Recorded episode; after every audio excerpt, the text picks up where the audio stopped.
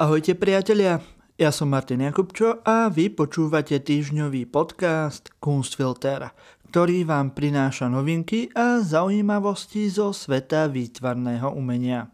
Dnes si predstavíme prvý nález múmie tehotnej ženy na svete. Aj britský výskum o výskyte rakoviny v stredovekom Anglicku.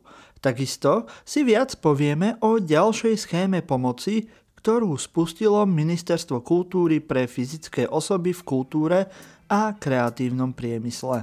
Odporúčíme vám zaujímavý článok o 7 najzaujímavejších dielach, ktoré boli nájdené na nezvyčajných miestach a nakoniec vám predstavíme výstavu absolventských prác katedry intermédií Vysokej školy výtvarných umení v Kunsthalle Lab.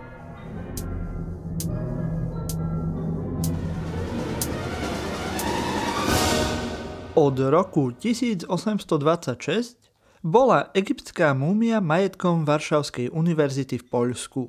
Múmia bola datovaná do 1. storočia nášho letopočtu a podľa nápisov na sarkofágu malo ísť o pozostatky vysoko postaveného kňaza zo starovekých Tép.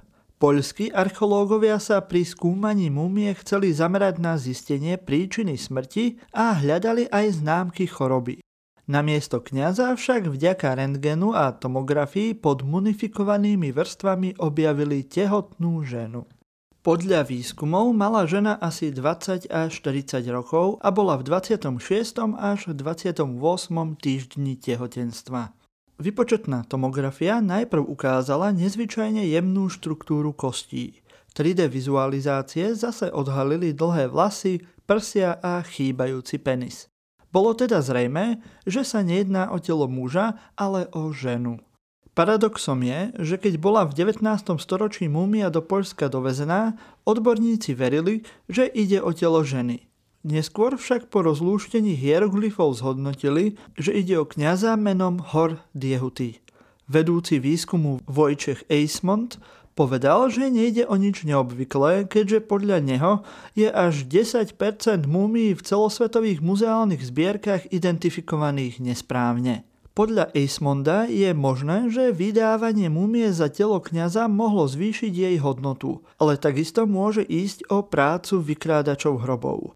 Čo už ale také obvykle nie je, je nenarodené dieťa v tele munifikovanej ženy. Podľa Eismonda je to prvýkrát, kedy sa podarilo objaviť munifikované pozostatky tehotnej ženy. Pri munifikácii totiž dochádza k vyberaniu vnútorných orgánov a teda by sa mala vybrať aj maternica s nevyvinutým plodom.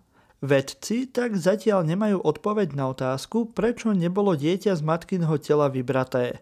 Otázkou zostáva aj príčina smrti ženy – podľa teórií vedcov však vzhľadom na vysoké štádium tehotenstva, v ktorom bola munifikovaná, mohla smrť súvisieť práve s ním. Zdá sa, že aj pred tisíc rokmi bola rakovina vážnym problémom ľudstva. Podľa nového výskumu, ktorý viedol Piers Mitchell z University of Cambridge, sa zdá, že rakovina bola v stredoveku častejším ochorením, než by sme si mysleli. Vedci počas tohto výskumu skúmali 143 kostier ľudí zo šiestich stredovekých cintorínov v okolí Cambridgeu, ktorí umreli medzi rokmi 500 až 1600 nášho letopočtu.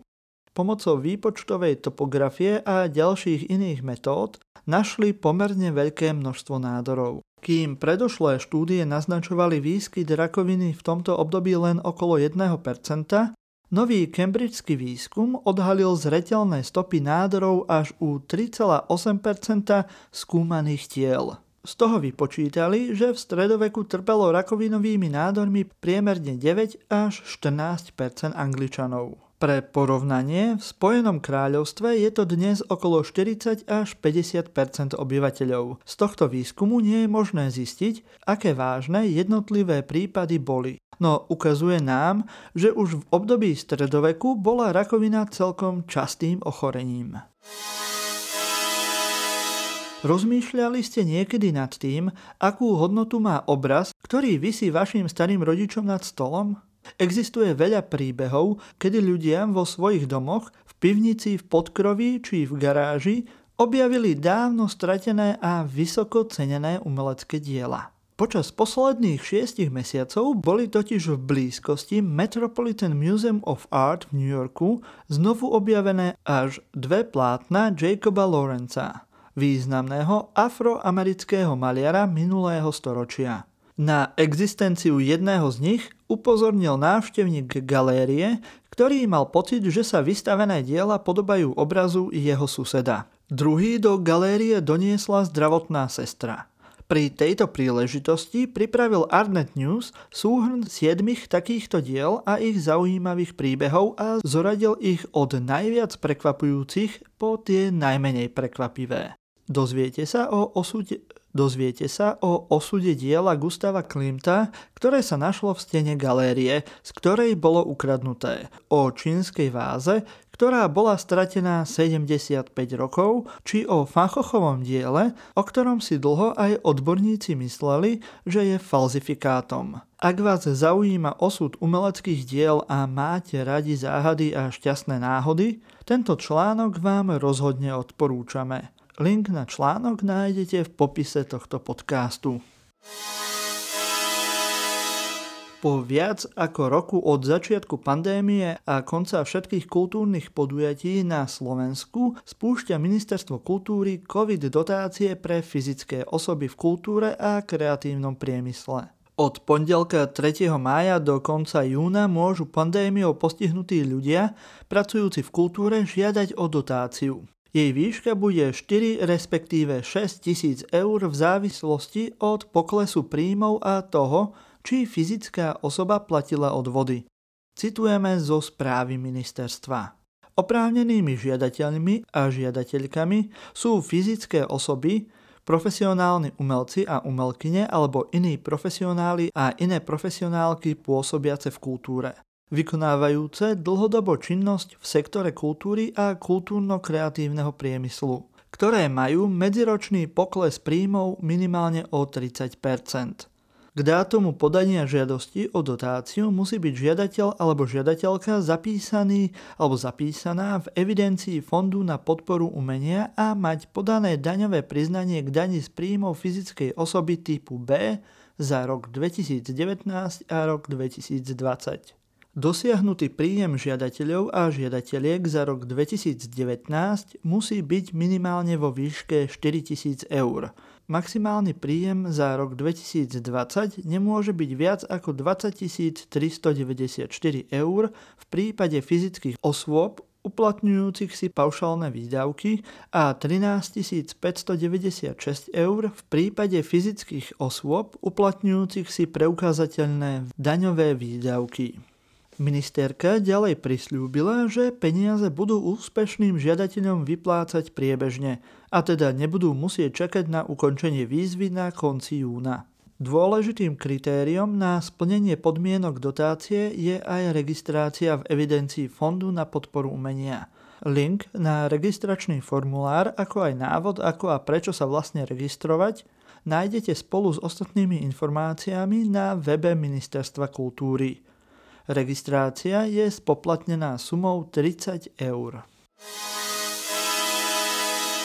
Záverečné práce minuloročných absolventov katedry intermédií na Vysokej škole výtvarných umení sú od 30. apríla sprístupnené na výstave v Bratislavskej Kunsthalle Lab. Pre pandémiu sa v Lani prezentácia týchto prác nemohla uskutočniť. Kurátorkou výstavy s názvom Script of the Shifting Bodies je Lídia Pribišová a vystavujúcimi umelcami sú Dorota Brázdovičová, Ondřej Houšťava, Matúš Pisarčík, Dušan Prekop a Andreja Rošková. Spoločným záujmom všetkých autorov je introspekcia, teda pohľad do samého seba, ale zároveň skrze seba pohľad na okolitý svet. Telesnosť v ich tvorbe sa hlási o slovo ako psychosomatická konsekvencia fungovania v spoločnosti presítenej informáciami. Kapacity našej pozornosti, tlaku na výkon a neustálu prácu. Byť stále k dispozícii a reagovať. Hľadajú stratégie vyrovnávania sa s touto situáciou. Od eskapizmu cez pomenovanie tabuizovaných javov, ironizáciu a ritualizáciu Výstava potrvá do 16. mája a my sa tešíme, že Kunsthalle bude v podpore mladých umelcov pokračovať aj naďalej. Ešte máme pre vás niekoľko pozvánok na výstavy a udalosti, ktoré sa uskutočnia tento týždeň a ktoré už budete môcť navštíviť aj osobne. V stredu 5. mája začína online festival Uroboros 2021, ktorý potrvá do 18. mája. O 18. hodine môžete sledovať na Facebooku Dot Contemporary Art Gallery online z ateliéru s Patríciou Kojšovou z cyklu V obraze. V Banskej Bystrici v A7 Gallery o 17. hodine prebehne vernisáž výstavy Zuzany Pustajovej Zničené sny. Tiež o 17. hodine prebehne na Facebooku Chemnitz Gallery online prednáška Martina Piačeka s názvom Prekračovať hranice. Odvaha, drzosť, arogancia. Nakoľko sú v umení časté a kedy aj prínosné. V štvrtok 6. mája o 18.00 môžete na Facebooku GTO inštitútu sledovať diskusiu z cyklu Boys Will Be Boys s názvom Znova sa to obracia. Prečo neodíde? Alebo je dôležité, ako hovoríme o násilí?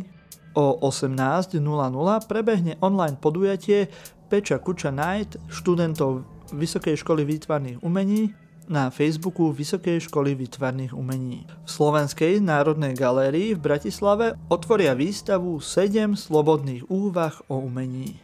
Piatok 7. mája v Bratislavskej Flat Gallery o 19.00 prebehne vernisáž výstavy Paulíny Halasovej Deluxe Edition a v Slovenskej národnej galérii otvoria výstavu finálových projektov umeleckej súťaže Máš umelecké črevo? Idol. Pokiaľ chcete viac takýchto pozvánok a informácií o udalostiach zo sveta slovenského a tiež aj českého výtvarného umenia, prihláste sa na odber newsletteru časopisu Flashart na ich stránke www.flashart.cz. Pokiaľ ste tak ešte neurobili, môžete si vypočuť taktiež aj rozhovor s výtvarníkom Erikom Schille o jeho projekte Art for Robo. Prípadne taktiež 84. diel podcastu Silný výber, ktorý môžete počúvať rovnako ako aj tento podcast Kunstfilter na ktorejkoľvek vašej obľúbenej podcastovej aplikácii.